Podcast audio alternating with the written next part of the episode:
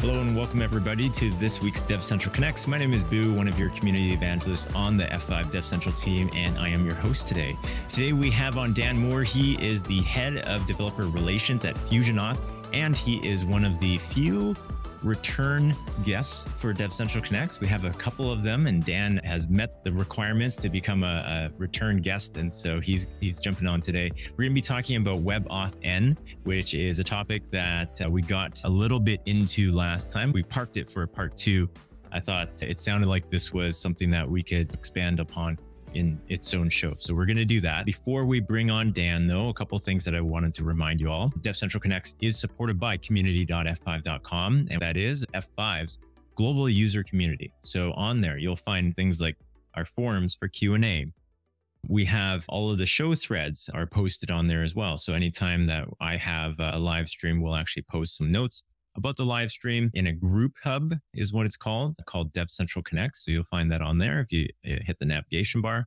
You'll also find lots of how to articles on there. Some of those are written by F5 employees, and some of those are written by the community as well, contributed by the community. So I would encourage you to check that out. Free to sign up, free to get all that information on there. I will also remind you all that we do have a calendar on there as well. We have some events coming up. So if you're listening to this live right now, right now is April 11th. If you're listening to this later on, then be mindful of that because we do have a calendar that has some events that I want to highlight. One of them is the Las Vegas Users Group. This is in person and this is happening at Top Golf this Friday, I think. So do check that out if you're in the Vegas area.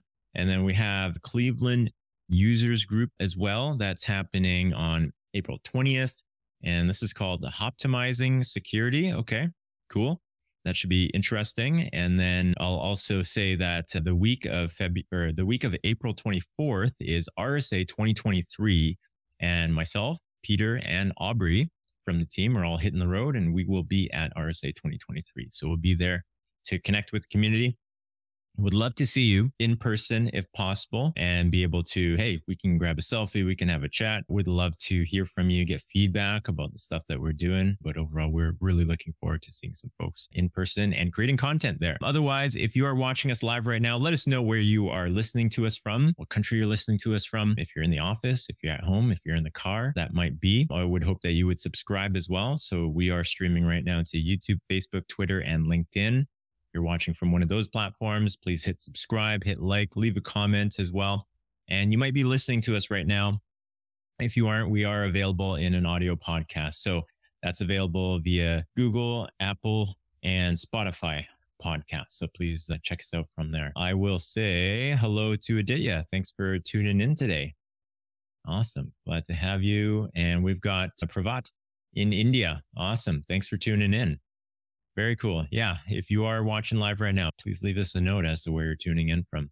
Otherwise, without further ado, I'm going to go ahead and bring on our guest today. Dan, how you doing? Good. Thanks. Thanks for having me. I'm glad I made the cut to come back as a second yes. time guest. Thanks for having me. Way, way over the bar. You exceeded all expectations, so we had to have you back. Lots of pressure um, now, but Yeah, glad to have you on. For folks who didn't catch the first time that you were on, actually, maybe you can give a quick intro on yourself and your role at uh, FusionAuth. Sure, sure. So I'm uh, Dan Moore. I've been a developer for a couple of decades, and now I'm in the lucky position of being able to help educate people about authentication authorization as head of DevRel at a company called FusionAuth. We're a CIAM provider, which basically means it's a pluggable authentication piece of software that helps your users log in, log out, register, manage a profile, add MFA, all those things that applications need and are pretty undifferentiated. Yeah, that's awesome. It's, it's such a big topic these days too, as far as, I mean, just chats that we've been having internally about your own personal authentication. You know, we're seeing some of those big password managers out there being compromised and, uh, you know, it really brings to light, Hey, how are you authenticating into applications. Maybe from a user perspective, you're not so worried about the authorization aspect other than you need to get to what you need to get to. Right. But from a developer aspect, then you have to worry about all that stuff. So I guess yep. today that weaves in nicely. We're talking about WebAuthn, which you hinted at before last, uh, last time you were on. It's a bigger topic. So we parked it for its own show. Maybe, you know, we cover it all today. Maybe we have to have you on for a third time and then break records at that point. But why don't you kind of give us an idea of WebAuthn, you know, why it's important? We can start off from there. Sure. Yeah. So WebAuthn is a standard that is supported by all of the major browsers. I think it got standardized a couple of years ago, but it's really been rolled out. And what it lets you do is it lets you as a web developer get access to secure means of authentication that are based on devices without having to write a lot of code to integrate with them. So what do I mean by devices? I mean like touch ID on your Mac, face ID on your iOS device, fingerprint on your Android device, a YubiKey, like a piece of hardware. So all of those conform to a certain standard that talks to the browser and then the browser exposes that via JavaScript to your web application. So the big takeaway that I hope everyone kind of listening gets is that you can enable safe, secure authentication with WebAuthn that actually is a better user experience. Because I don't know if you've ever logged into your Mac with Touch ID, but it's way easier and quicker than using a password. So that's the big win. And the last thing I'd say is, and we can dig into some of the details, but like the thing that the servers store with WebAuthn is a public key. The private key is stored on that device. And so you mentioned the, the password managers, like, you know, LastPass and some other ones having issues. Well, if someone breaks into a password or into a, a server and grabs WebAuthn stuff, it's just going to be a public key and it's not going to be the private key that lets them actually get access as you. Interesting. So actually, this I think this might have come up yesterday, but this is this similar to like Apple's keyless? Uh, yeah, I'm not sure about Apple's keyless solution. They're called passkeys. That's what Apple calls them, and yeah. Google calls them that, and that's kind of the consumer-facing name. So yeah, whenever you see passkey, there there's some subtle differences, but you can think WebAuthn because that's the standard it's built on. Okay, interesting. So previous to this, was there a way to do it before? Somebody would have to build a library or, you know, something would have to exist before it was hacked together or, you know, what did pre WebAuthn look like? Yeah. So I, you know, I think that pre WebAuthn, you were, there were standards around kind of communicating with the device, but there wasn't a way for you as a web developer to get access to it. So if you wanted to, I, I assume maybe you could write like a COM component or something like that that was like digging underneath the browser. But certainly it wasn't something that was as, as accessible as a couple lines of JavaScript, which really, I mean, we, we can put some links in the, in the notes, but as a developer, there's some scaffolding around it, but the actual call to like authenticate somebody is really you create a JavaScript object and you call into this this JavaScript API that the browser exposes for you. And that's really mm-hmm. all you have to do. And then you, you take the response back and, and decide whether it's a, a successful authentication or not. So it makes it, it really abstracts a lot of the difficulties away. Yeah, that's interesting. So how would a how and and let me know if you want to take this in a different direction as far as discussing it, but how would the flow look like? Is WebAuthn something that's offered first through the browser to the user or is it initiated through a, a click first? The user is going to decide whether or not this happens? Sure. Yeah, yeah. So the first thing you need to do is register this device. And I kind of mentioned the, the kind of the public private key nature of this first. So we have to have a way for the server to to get that public key and for the device to create, well, the device actually creates the key pair and then sends the public key up. So there needs to be some kind of registration process and WebAuthn, they got kind of fancy, so they call it a ceremony. It more than a protocol because a protocol is computers talking to each other, whereas WebAuthn is a person is in the mix too. So you register the device and that kind of implies, although it doesn't require that there's an existing account you're attaching this device to. One thing that's worth noting is that WebAuthn, the current version, as it is standardized, is tied to a particular device, right? So if I set up WebAuthn credentials for my Mac, I, and then I want to log in with my Android device, I need to set up WebAuthn credentials with my Android device too. There's no moving things around between different devices because that private key stays on the device. So there is work in, I think, WebAuthn, the next version of WebAuthn to deal with kind of moving things around because you can imagine there's some risks with tying things to devices as well as some strengths. Anyway, So we have this registration process. And then the next time you can prompt the user because you know you can drop a cookie or do other some other you know way of kind of durably saying, hey, this person has a set up." You can prompt them, and then the user presses a button, and that's the one of the key things about WebAuthn. WebAuthn is they built this from the ground up to be not automatable. They want mm. user interaction because that prevents phishing, because or it helps prevent phishing. I shouldn't say nothing is 100% preventing phishing, but they wanted it to be kind of definitely have a human in the loop. So anyway, point is, then there's a login ceremony where someone, you know, presses a button and then the, the long and short of it is there's a message that's sent down to the device. The device signs it with a private key, comes back to the website, which has a public key and then can verify that it was, that that message was signed with that pri- corresponding private key. And then you're logged in. Oh, that's cool. So then at that point, there's still a, a password or 2FA as a backup at that point, or you would have had to you would have had to log in in the first place to initiate the ceremony with whatever your standard log is login is, and then you're kind of up leveling your security from there. Yeah. So I mean the the pass there are ways to have the the web WebAuthn ceremony be kind of the only source of truth about this user, but then you run into the reco- account recovery issue, right? So the way we've typically seen it implemented at FusionAuth is you have an account and you might get that via passwordless, or you might get that via, you know, single sign on through, you know, federating to some other server like Okta or whatnot. But then you add WebAuthn to decrease the friction of the user's secondary and third tertiary login experiences. Hmm. Oh, interesting. Have you, maybe we can get into some use cases that you've seen. I mean, obviously a, a, login is, is one scenario, but I'm wondering if you might actually use this for like a step up authentication at some point. So maybe somebody's making a purchase or somebody's uh, trying to modify or access their credit card credentials. Yep. Or maybe private information. Like maybe you could use it for healthcare. Yeah, I mean, I think that eh, that all those things where there's like an additional layer of security that's needed, it's a great place to use WebAuthn. You know, one of the nice things about it, as opposed to some of the earlier stuff that was kind of in the same vein, is that it's on all the consumer devices, right? So that makes it it. We're a CIAM company. We're we're all about customer identity access management, and so that is what made it really appealing to us, and why we decided to to build it out is because you're reaching a point. I mean, people who are in IT have had YubiKeys for a long time, right? Like, and this is built on top of the, a similar, I mean, YubiKeys implement the underlying standard and can be used with WebAuthn, but you're not going to send out a $30 YubiKey or even a $2 YubiKey to a, a hundred thousand customers.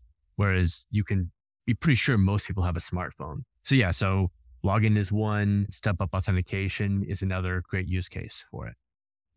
That's cool. MFA is another great use case actually too, right? So at the point of login, you could ask for a WebAuthn authentication as well.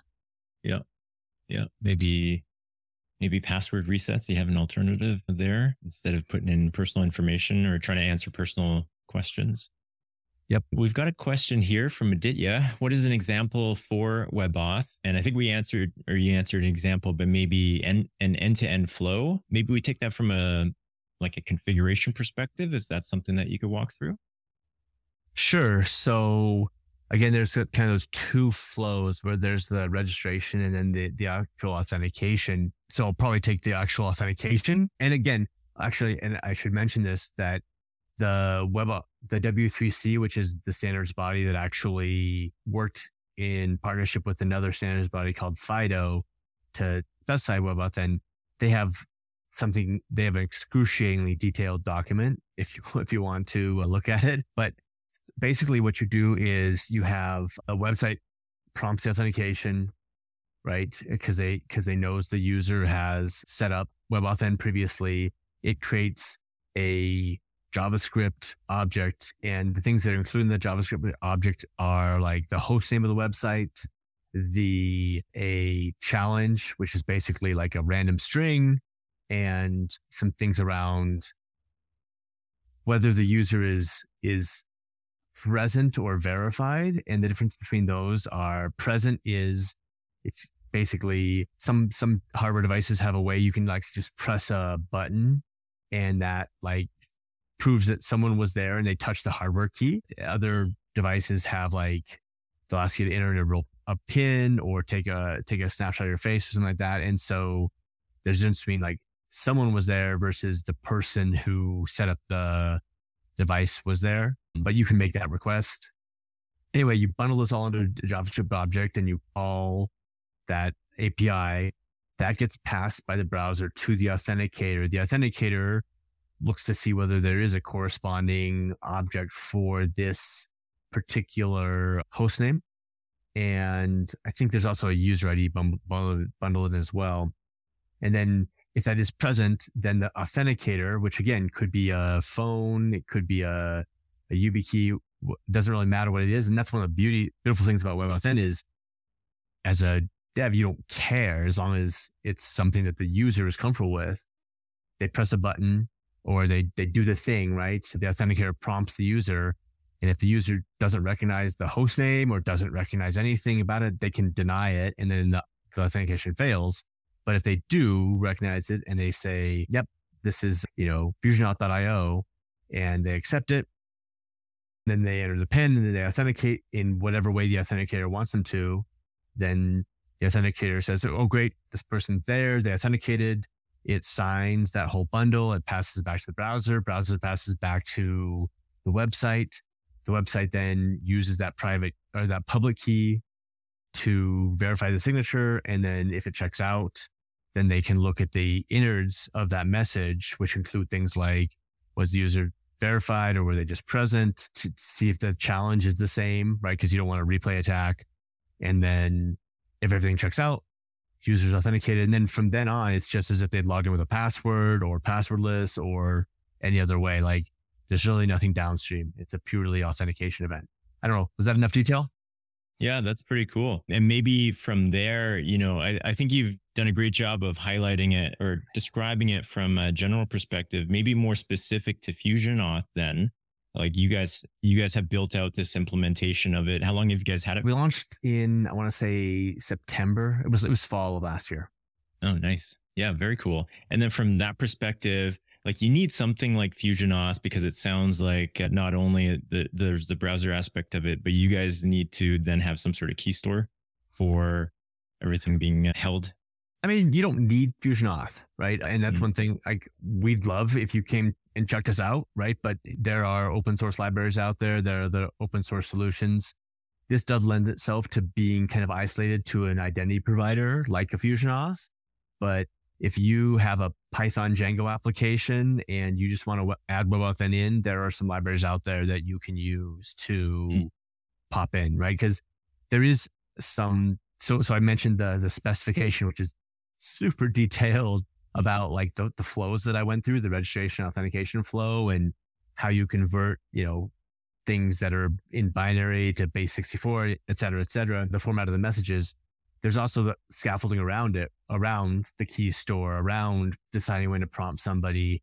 And that's where a solution like FusionAuth can help you. But if you want to build it yourself, you absolutely can do that. And there are, you know, I've done some research. I know they exist in the Python ecosystem. I haven't done as much research on other language ecosystems, but mm-hmm. I would expect there are libraries out there to help you. Yeah. Yeah to me, it sounds like the whole beauty of it is that, okay, you've simplified the, the API now so you can grab into whatever interface it is on the machine, but then you use something like Fusion Auth, you don't have to worry about that. So you're probably as a developer more worried about designing what the flow looks like. And you've kind of gotten past all the scaffolding, I guess you're saying there. And then you can worry about that and worry about just getting the application up and running when you offload that.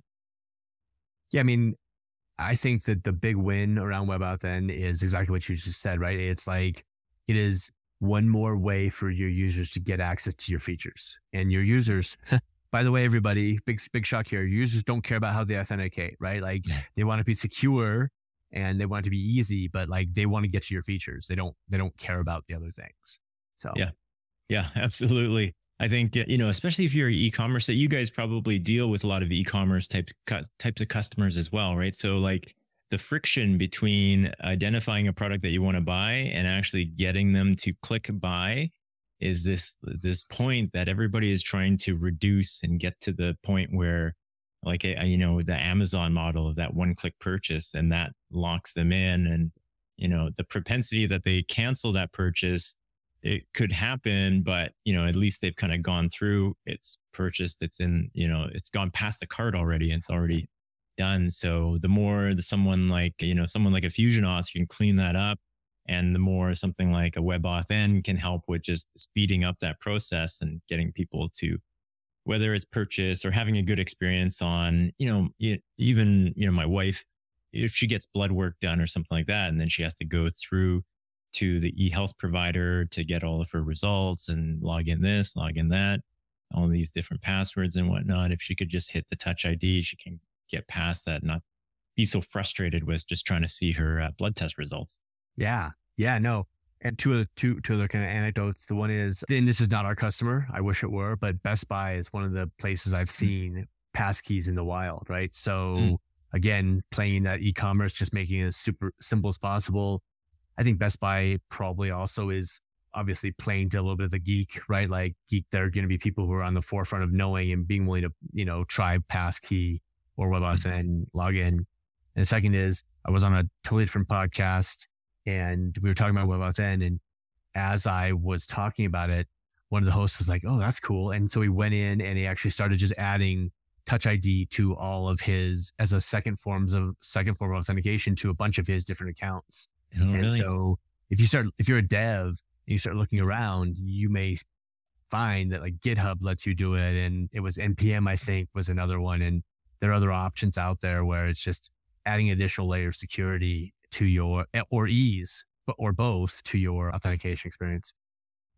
Yeah, that's pretty cool. I am actually after this call, I'm I'm gonna go start looking around to see where I can implement this. We got one question here. I don't know if you know this one from Jaime. I think it might be pronounced, but how does it differentiate from FIDO to FIDO2?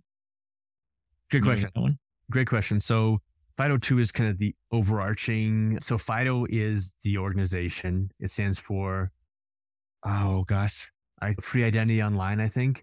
It's like an organization was started in 2012. It was with PayPal and some other big companies, and they wanted to make identity simpler online.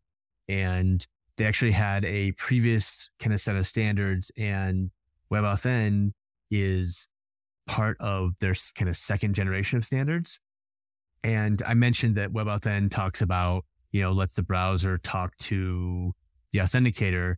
I was kind of maybe simplifying things a little bit. Basically, between the server and the browser and, and the browser is WebAuthn is that standard. And then between the browser and the authenticator, which is again the UB YubiKey, the phone, etc., that's something called CTAP2. And there was original CTAP, which I don't don't don't hate me. I don't actually know what it stands for, but it's kind of the nuts and bolts of how you kind of communicate with a hardware or software authenticator and together they're FIDO2. So the one thing to be aware of is that you can actually have like the browser is just another native application. And so if you want to write like a Go application that uses a YubiKey or Face ID or et cetera, you can actually use the CTAP2 standard, not worry about WebAuthn at all. Um, if you're writing like a native app. Hmm. Oh, that's pretty cool. Awesome. Well, thanks for the question, Jaime. Yeah. Thank you. Very cool. Well, that brings us to the end. That was really quick, but it sounds like uh, we got through WebAuthn today. So we'll have to come up with another topic for the next time that you're on, Dan. Well, thanks again so much for having me. And, and again, if you are watching this or listening, please go check out WebAuthn. I think it, you know, obviously I'd love you to do it with FusionAuth, but you can do it with those libraries, those open source solutions. It's a great way to help out your users. Yeah, that's awesome. From a Fusion Auth perspective, that that's something that's just kind of out of the box for you guys. If somebody, you know, an initial implementation, they can get WebAuthn up pretty quickly from there. It's all prepackaged. I will say it's in our paid edition, so okay. you have to. Uh, it's a, you have to have a license to use it. Yeah, cool. I think it's worthwhile. So that's my comment on that. Thank you very much, Dan. Where can folks find you if they want to get in touch with you? Sure. FusionAuth.io is the website of FusionAuth, obviously. And then I'm on Twitter still. I'm clinging on to Twitter at MooreDS, M O O R E D S. Awesome. Very cool. I've also got links for Dan in our show thread. So if you head over to community.f5.com and use the navigation bar to look under Dev Central Connects, you will see a whole bunch of show threads inside of there, and this will be on there. So thank you very much, Dan, for joining me. Thank you. Okay, that was great having Dan on today to talk about WebAuthn. I've learned a whole bunch about that actually. It was funny that we just had this conversation. A couple of us had this conversation and those Apple passkeys came up and then Dan started talking about that and I realized that's what we were talking about. So that's pretty cool. Just a couple of reminders for folks. If you are watching us right now live, you'll be watching from LinkedIn, Facebook, YouTube, or Twitter. So please hit subscribe on there click like, leave a comment if you will, although we will be uh, not be we will not be live shortly here, but you can also listen to us via podcast, which is Apple, Google, and Spotify uh, as well. Otherwise, we hope to that, that you would join us on the community, which is community.f5.com. And otherwise, we will see you on the next one.